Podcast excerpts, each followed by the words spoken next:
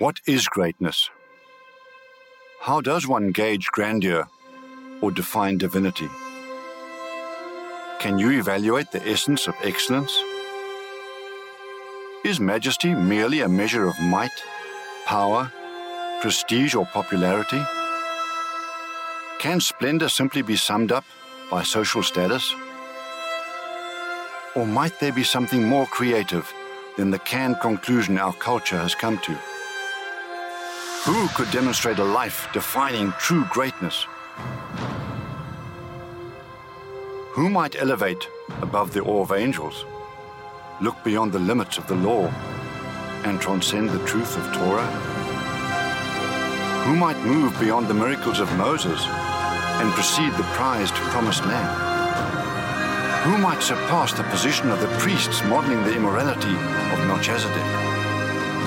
Whose sacrifice could solidify sustaining sanctification, whose covenant could fully capture the criteria of perfection. Who can transmit transformation through trust, fabricate faithfulness, and bring life that multiplies life from dust?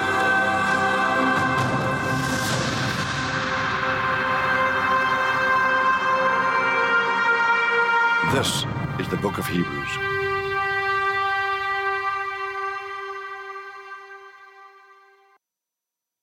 Happening, Mosaic? How are y'all? Good, good. My name is Josh Taylor. I am one of the elders uh, at the Winter Garden campus primarily. I'm grateful to be here with y'all tonight. Uh, Renault, uh, if you know who Renault is, he's the lead pastor of Mosaic Church. He was scheduled to be here tonight, and he called me two days ago. Um, and he's been battling a cold chest stuff going on. And so he called me two days ago and said, Hey, I need you to preach on Sunday. And uh, I said, uh, okay, two days? Um, no. um, so, you know, of course, I'm like, oh my goodness, how am I going to pull this off in two days? And so, um, so, you know, it was quite the thing that happened uh, right after that phone call. I didn't tell him no, I told him yes, that's why I'm here. but uh, very clearly heard the Spirit of God whisper inside me. And that's quite a thing when the Spirit of God talks to you. It's so cool. Um, and he said, Josh, if, if church is like a Netflix subscription where we pay some money, right? And then we come and we consume and we hear a concert that is performed for you, and we get to hear an inspiring message that launches us into our week to sustain us. And, and if that's what it is, if we are consumers in this, then we are in big trouble. But if we are family, and I don't know so many of you here, and yet, if you know Jesus, we are brothers and sisters in Christ. That's crazy cool, right? And so we together have an opportunity to make much of Jesus together, to be able to say to Renault, yes, stay home and rest your voice right? And to say to Danny, yes, you need time to go be away with your wife, right? And be still and know that He is God. So we want you to have the freedom to do that. So I'm really excited to be here with you tonight. And in this challenge together of, for us to make much of Jesus together, I don't know that there's a better passage in all of Scripture than the passage we're going to look at tonight. We're going to be in the book of Hebrews. We're in chapter one. We're going to be looking at verses three through 14 together. and one of the things about Hebrews, there's two things really that are super vital when it comes to understanding what the author intended to communicate when he wrote. And this is true of all of Scripture, but context is king. I tell you that in seminary. Context is absolutely vital to understand what the author intends to communicate, which obviously God wrote by the inspiration of men, but it's God's letter to us. So we want to understand what he intended to communicate to us. And context is vital. And that's true for every book of Scripture, but it's especially true for the book of Hebrews. Here's the way I like to think about it. Suppose I were to write a book about baseball bats, right? And I just call the title Bats. and then I go and take that book after it's published and I go and hand it to a, a, cave dweller who's lived 60 years, his entire life in a cave, has no clue about American baseball, but he understands bats that are in a cave, right? So he's reading this book and he's like, Bats that are made of wood? Bats that are made of aluminum? That doesn't make any sense. Bats that are three and a half feet long? What? How is that even possible? Right? So, if we don't understand the context of what this letter is being written in and the historical context and the audience context, all of that matters vitally. And especially with the book of Hebrews, the historical context is really crucial. So, as Danny probably talked about last week, the book of Hebrews was written in the 60s, right? Anybody happen to know who was the emperor of Rome in the 60s? It was Nero. And that dude was an evil, evil tyrant. And he hated Christians, hated them right? In, in 64, right? And I'm not talking about like, yo, the 60s, dude, love the 60s. No, not 1960s. We're talking like the 60s, right? right? He, like the, the city of Rome, practically burned to the ground. 70% of the capital of the ruling empire, practically of the whole world, 70% of the cities destroyed. And he blamed the Christians for it. And there were rumors that swirling that he started the fire so that he could have a place to build a palace because it was overcrowded and stuff. And then he blamed the Christians for it. so for you and I, like you, I guess if we're honest, we really don't understand the kind of persecution that they went through, right? Because for us, like, you know, the air conditioning goes out and we're like, oh, I'm afflicted, you know, and it's like, no, that's not the kind of persecution that we're talking about, right? I mean, we're talking your family being tortured in front of you and killed in front of you. Stuff that made the Nazis look soft. I mean, horrid things. So the temptation for the Jews in that time to leave Christianity was real. It was real. I mean, when you're going through something like that, all kinds of thoughts go, go through your head. And it, it forces us to truly depend on God.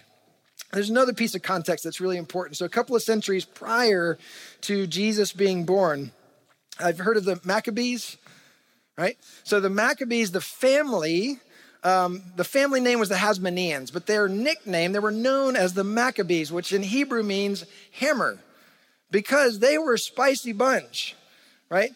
and under all of this oppression and, and Greek and then Roman oppression, they what, what would happen is like the Romans, uh, the Roman god pantheon, for example, the reason why they had so many different gods is they would conquer a new territory and they would just bring in that new god into their pantheon of gods, right? they always uh, expected everybody to worship Caesar as God. Well, Jews, you know, uh, Deuteronomy chapter six, there is only one God, and it ain't Caesar. We're not doing that. And they were spicy. They fought back. They dropped the hammer, right? And you kind of see this a little bit with Pontius Pilate, right? When Jesus was being crucified, and the, the, the Jews at the time that were crying out for Jesus to be crucified, and Pontius Pilate was like, I don't want to do this. This is not my problem. I see nothing wrong with what he's done. But they were getting stirred up, and he's like, oh, I want to keep them at bay. So he ended up doing it. and the, this spicy Hasmonean group kind of gave way into the, the crew that was known as the Zealots at the time, right? And these were like crazy ninja training. You know, they were like ready to join with what they expected to be a military Messiah who would raise up an army. They would go and release themselves from all of this oppressive rule and they would conquer the world and rule together rightly under God. That's what they expected the created order to be. And so it's very tempting. So now put yourself in the shoes of the audience of this letter. They were Jews that believed that Jesus was the Messiah going through horrid persecution.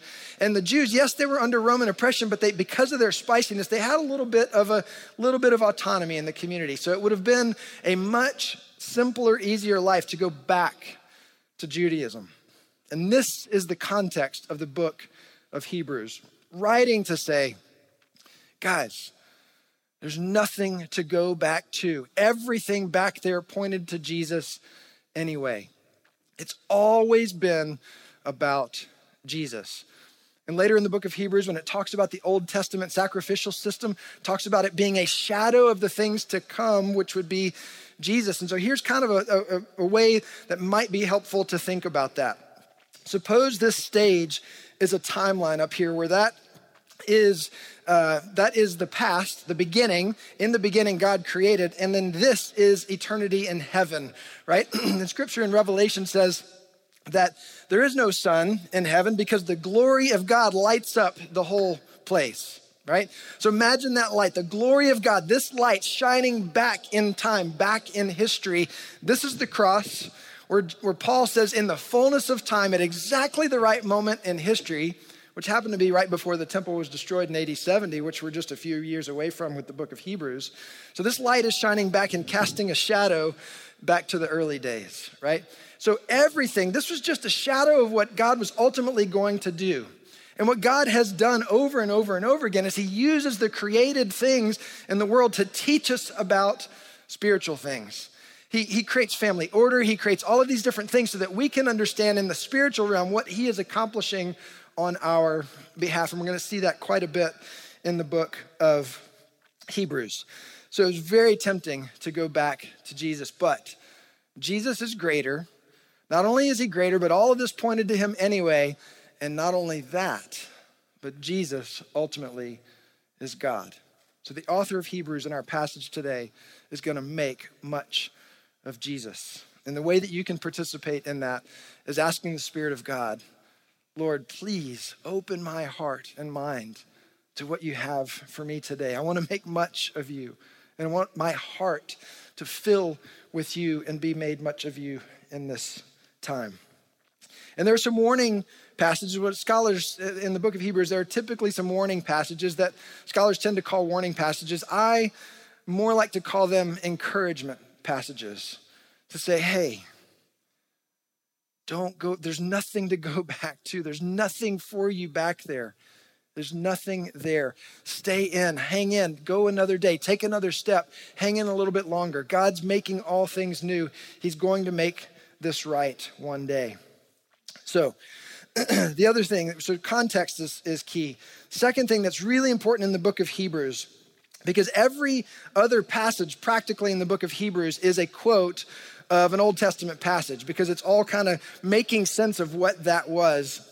And so it's very easy to get lost in the forest, right? To get lost in the corn maze, if you will, if you don't understand kind of the big picture of where the author is going with all this. Because as you're tracing down all these quotes and you see something quoted in Hebrews and then you go and trace it back, and then all of a sudden, like all of these things and these individual statements taken out of context, it can be a little bit confusion. So it's really important from time to time to send the drone up and look down, like, oh, yes, this is what is happening with this book, right?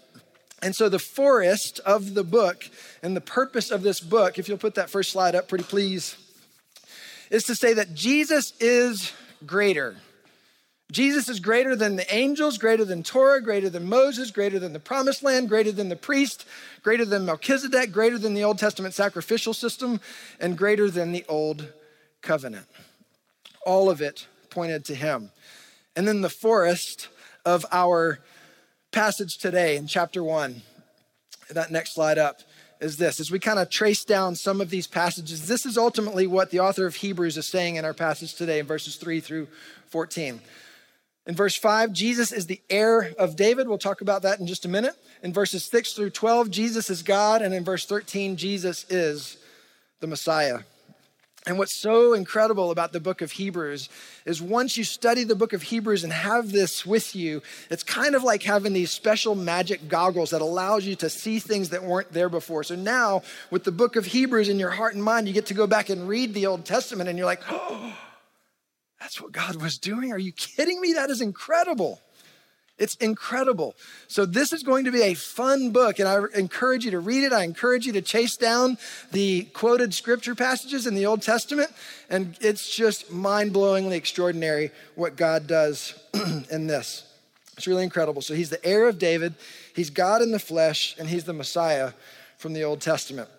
So, I want to read the entire passage so we can kind of get that forest before we dive into it. so, verse 3. Uh, we're going to pick up in the second half of this, but I want to read the entire verse here. It says, He is the radiance of the glory of God and the exact imprint of his nature. And he upholds the universe by the word of his power. That was covered last week, and now we're picking up with our section this week. After making purification for sins, he sat down at the right hand of the majesty on high, having become as much superior to angels as the name he has inherited is more excellent than theirs. For to which of the angels did God ever say, You are my son, today I have begotten you? Or again, I will be to him a father, and he shall be to me a son. And again, when he brings the firstborn into the world, he says, Let all God's angels worship him. Of the angels, he says he makes his angels winds and his ministers a flame of fire. But of the Son, he says, Your throne, O God, is forever and ever. The scepter of uprightness is the scepter of your kingdom. You have loved righteousness and hated wickedness. Therefore, God, your God, has anointed you with the oil of gladness beyond your companions. And you, Lord, laid the foundation of the earth in the beginning, and the heavens are the work of your hands. They will perish, but you remain they will all wear out like a garment. Like a robe, you will roll them up. Like a garment, they will be changed, but you are the same, and your years will have no end. And to which of the angels has he ever said, Sit at my right hand until I make your enemies a footstool for your feet? Are they not all ministering spirits sent out to serve for the sake of those who are to inherit salvation?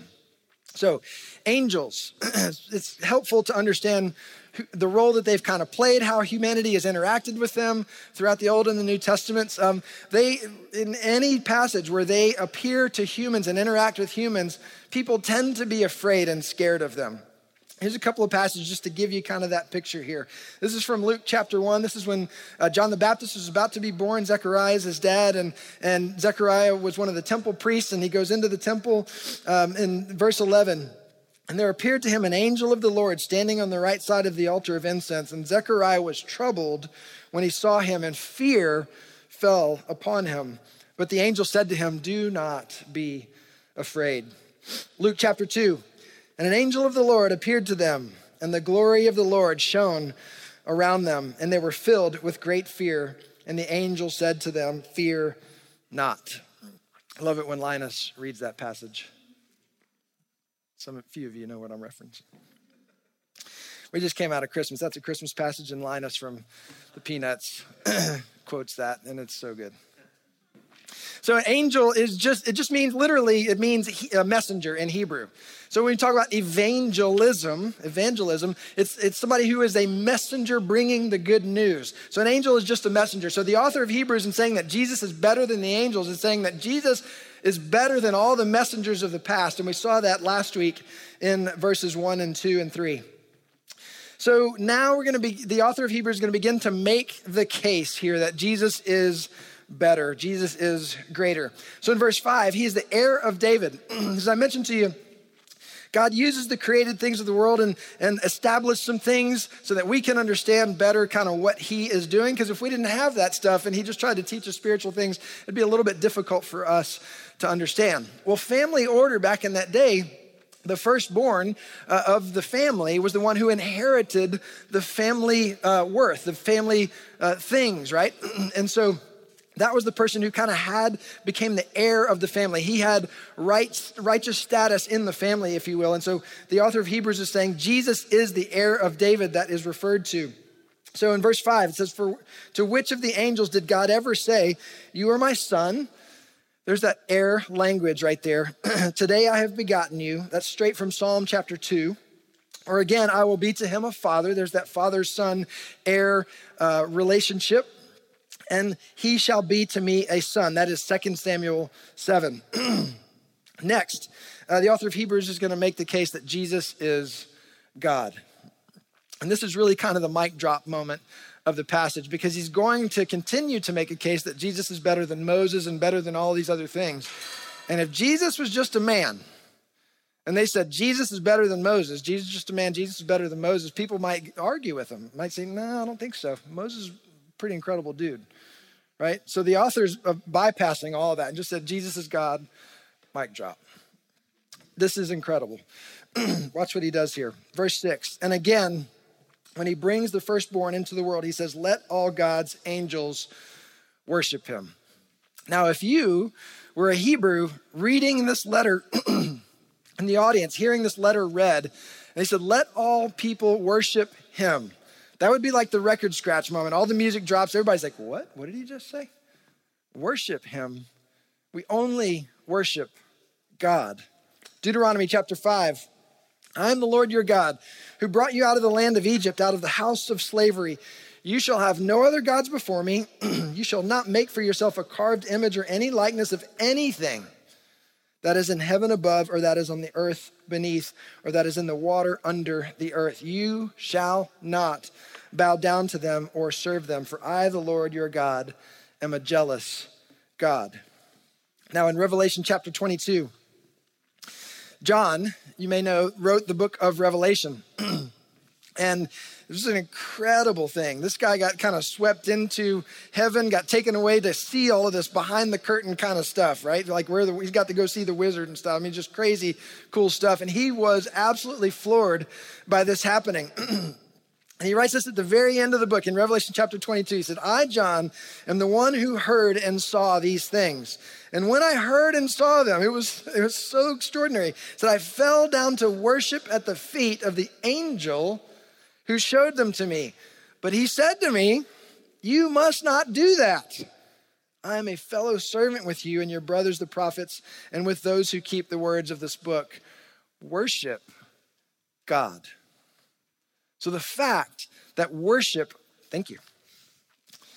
The fact that worship was ascribed to Jesus is a very clear statement that Jesus is God.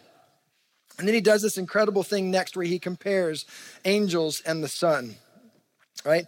So in, it says, of the angels, he says, he makes his angels winds and his ministers a flame of fire. But of the Son, he says, your throne, O God, is forever and ever. The scepter of uprightness is the scepter of your kingdom. You have loved righteousness and hated wickedness. Therefore, God, your God, has anointed you with the oil of, of gladness beyond your companions, straight out of Psalm 45.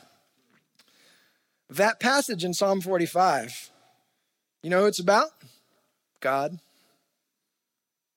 But of the Son, he says, boom, a quote that is about God, directly about God. This is a very clear statement. The, the audience of Hebrews knowing the Jewish scripture, would absolutely have immediately recognized that he is making the case that Jesus is God.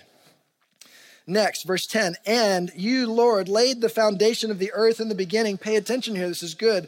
And the heavens are the work of your hands.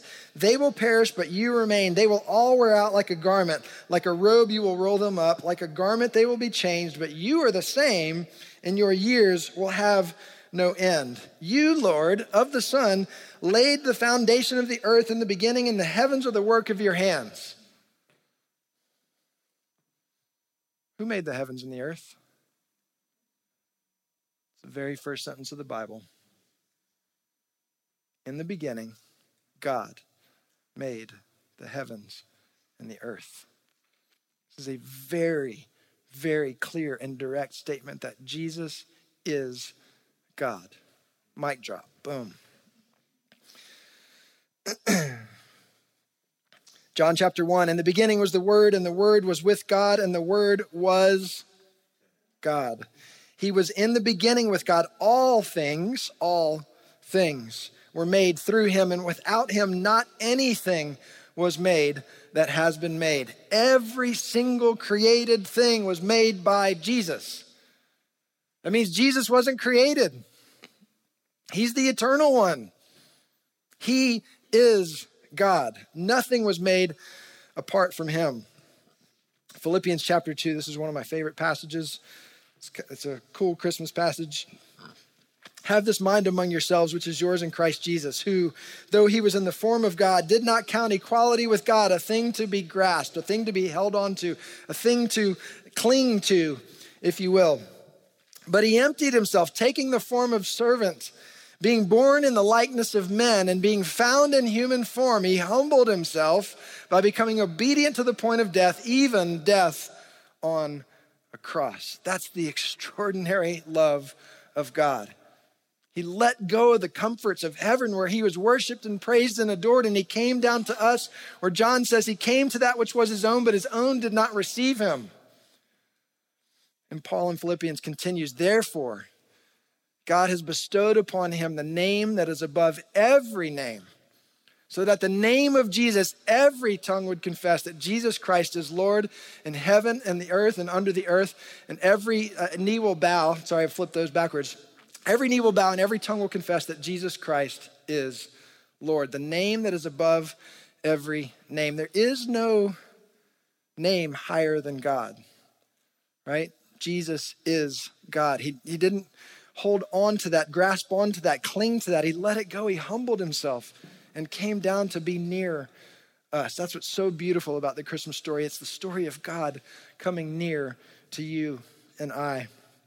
He continues in verse 13, the author of Hebrews, to make the case that he is the Messiah. So he's the heir of David. He is God, and he is the sent one of the Father. He is the Messiah. and to which of the angels has he ever said, ever, sit at my right hand until I make your enemies a footstool for your feet? Straight out of Psalm 110. And that is a commonly used passage and quoted passage to refer to the Messiah. So he is the sent one of God. He's the heir of David and he is God. And then this last verse is incredible. if you've had a long day and been dozing off, this is a good time to wake up. Verse 14. this is really cool. Are they not, referring to the angels, are they not all ministering spirits sent out to serve for the sake of those who are to inherit salvation? Who is it that's to inherit salvation? Jim, me, you. The angels are a gift created by God to serve us. What? That's crazy. That's crazy. That's so cool. But we are not to worship the created. We are only to worship the creator. And all of us, every human being alive, past, present, and future, every single person has a very simple choice in life, in this world. This is the gospel choice that we all have to choose to trust that God is enough to satisfy my soul, that He is enough of Himself and by Himself, nothing else, and I am whole and complete. I have everything that I need in Him, or say, No, God, I got this. I'm going to put myself on the throne. This is what Adam and Eve ended up doing in the garden. They said, God, we don't need you. We're going to go and pursue abundant life in this shiny, good looking fruit over here. And here's what's crazy, right? Because God had created all of these things. God had created all of these things, this beautiful garden. And I don't have time to go into it now, but I'm a farmer and I'm picturing in my head the garden before the fall, before the curse had corrupted anything. I'm picturing this garden. I'm picturing fruit trees covered in gorgeous, luscious fruit, not being eaten by aphids and bugs and things like that. And I'm picturing flowers of all kinds of colors in this extraordinary place, this garden. But God says, I don't, this is all a gift for you. Is the created stuff good? Yes, He said it. He made it and He said it is good. But we can't choose to pursue those things for life. Here's kind of a way to think about it. Suppose my wife is, uh, is Kelly. We've been married for 23 years. Suppose I go to great lengths to get her this beautiful ring. And I get her flowers because I want to demonstrate my love towards her. And I don't just go to Publix or Walmart to get her flowers. I travel the world to find the rarest, most beautiful flowers ever in existence, and I bring those back to her. and she looks at, I set them on the table in front of her, and she says, oh, and she says, Forget about you. I love this stuff. I don't want you. Give me more of this. And that sounds absurd, right? But that is exactly what we do when we sin. And that's the choice that God gave Adam and Eve in the garden. Enjoy all of this. I made it all for you, but I want you to know that I am enough for you. So just don't eat of the fruit of this tree. You ever wondered why in the garden there was the tree of life, but the opposite was not the tree of death? It was the tree of knowledge. It's kind of crazy. But if you think about it, knowledge is kind of like our way of controlling things, right? When bad things happen to us, what do we immediately say? Why, God? Why did this happen? Because we want to know, we want to know, we want to know, we want to know. Because if we know, then we can control the things that are around us. It's about us being on the throne and having the knowledge and control of what's going on. And so that's why he said, Don't eat of that fruit. If you do, you will surely die. So there's the choice before us today to trust that God's enough to satisfy our soul, or to say, God, I don't need you. I'm going to go pursue life in the created things of the world. Creator versus created. And this is the gift of the book of Ecclesiastes to the church. How many of you read Ecclesiastes? This is okay. This is not like a, I'm just curious because it's an odd book. First time I read that book, I was like, what? This is depressing and awful. This is terrible. But here's how it's, it's now, it might be one of my favorite books in all of Scripture. And here's why. We've always told our daughter, we have two daughters, we've always told them growing up, it's really smart to learn from your mistakes, but it's brilliant to learn from other people's mistakes. And so Solomon, who wrote the book of Ecclesiastes, here's a dude that had everything practically. God allowed him to have all the stuff. and if if you think about this sentence, if I just had this job, this house, this car, this boat, this jet ski, this whatever, whatever you put in that blank, if I had that, then I would have joy, then I would be happy, then my soul would be satisfied whatever you put in that blank, and it's probably more than one thing, whatever it is, if it's not God, it's an idol. And it cannot satisfy your soul. It's not even possible. So that so Solomon in the book of Ecclesiastes has all this stuff. He had women, power, fame, money, mansions, everything. Like everything you could practically put into that boat. They didn't have jet skis back then. But he had it all. And what was his conclusion at the end of it? It's all meaningless. The Hebrew word is hevel. It means meaningless. It means like this chasing after smoke, chasing after the wind. Have you ever tried to catch smoke? The harder you try, the further it gets away from you. You can't get it. And when we pursue life in the created things of the world, it's like a hamster wheel that we can, we're just trying and trying and trying, and we can never get there. We can't catch the smoke. Listen to this quote from Jim Carrey recently. So cool.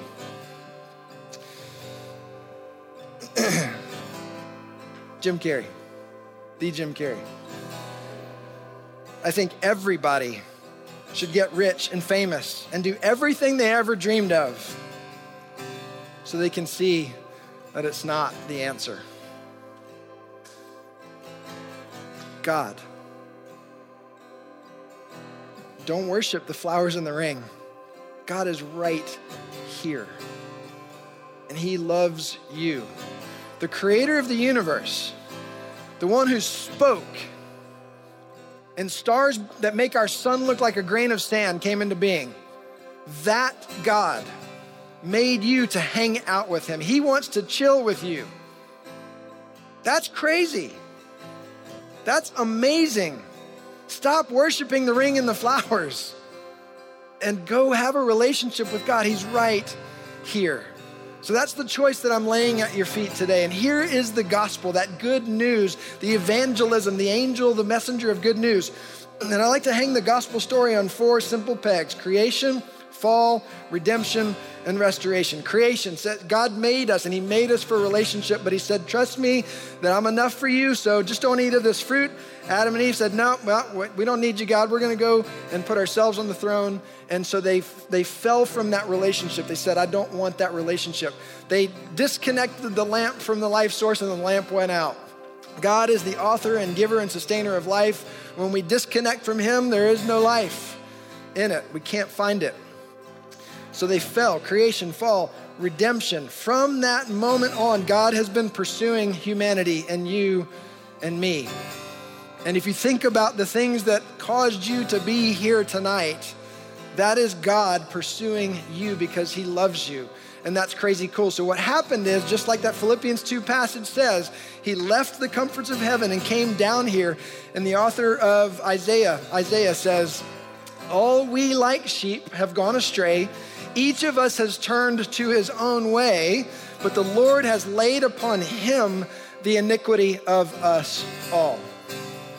And Paul writes that he who knew no sin became sin so that we might be his righteousness. So God went came down into the form of a man, Jesus, went to the cross, and when he was punished on the cross, all of our sin and selfishness was punished in that moment. Because God loves you and wants a relationship with you, but he's a good and just God. And a judge that lets a rapist go because they, they whatever, that's not a loving, just judge. You with me? Sin has to be punished. God did that when he took it on himself, right? So creation, fall, redemption, then restoration. Trusting in Jesus, giving your life to Him is not just a ticket to heaven for eternal life someday in the future. Eternal life is right here and now, right? We all crave significance. We crave, we want our life to matter. We want our life to mean something. And God did that. In Ephesians chapter 2, Paul writes that it's by grace that you and I have been saved that it's not of our own doing, it's a gift of God, not as a result of our works, the things that we do, so that none of us can boast. So, in God saving us, He even did it in a way that would protect us from our own selfish pride. That He gets the honor and glory and credit for it, and all we have to do is trust in Him. So, He said it's a gift. It's two important things to understand about a gift. Number one, if I go and buy you a present and I set it in front of you, it's not yours until you actually receive that gift. And Paul writes, same author Paul writes in, in Romans chapter 3 that we receive that gift by faith, by trusting in him. Secondly, is that if I pay for any of it at all, suppose I give you that gift and you immediately take out your wallet and you try to find some money, let me help pay for that, and you give me even a penny, it's no longer a gift. It's a really cheap purchase, but it's not a gift anymore, right? So we can't pay for it, right? but then he continues the very next verse. So we're saved by grace through faith, not of our own doing. And then he says that we are his workmanship, created in Christ Jesus for good works. Your life in Christ matters. You matter. You are here for a purpose. The entire purpose of the planet, you, me, everybody in this room, our purpose is very simple to know God, to walk with Him, and to make Him known, to know Him and to make Him known to others. How many of you think God is good? How many of you think heaven is going to be better than this crazy planet we're living on, right? So if God is good and heaven's better and he loves us, why in the world wouldn't he immediately snatch us up to heaven the instant that we are saved and trust in him? Because you have a significant purpose to go and tell this message to make him known to other people. That's the good works.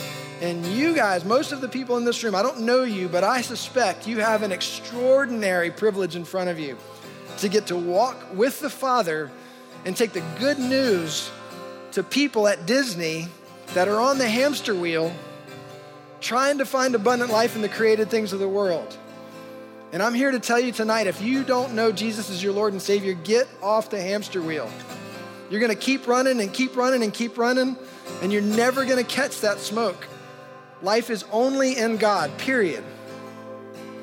So if you don't know him as your Lord and Savior, please come talk to somebody tonight. We're going to have some leaders up here at the front to pray at the end. And I'm going to pray a prayer here. And if it echoes with what's in your heart, it's a prayer I need to be praying every day anyway as a believer. If it echoes with what's in your heart, then welcome to the family of God. You and I are brother and sister, and that's cool, right? So let me pray to close us out and see if this prayer resonates with you. Father, my goodness, you are so good. And I'm so sorry, Lord, that I've been worshiping the ring and the flowers instead of you. That I ever possibly thought that there was life in those things. I'm sorry that I've sinned in that way, Father. I'm so grateful for your love. I'm so grateful that you died and that what you accomplished on the cross on my behalf was enough to save me out of my selfishness. And Father, I'm excited to have purpose and significance in my life. I'm excited that my life matters. I'm excited that you declared my value on the cross when you said that I was worth dying for. God, restore my purpose. Let's go change the world together, Dad. I love you pray all of these things in Jesus' name.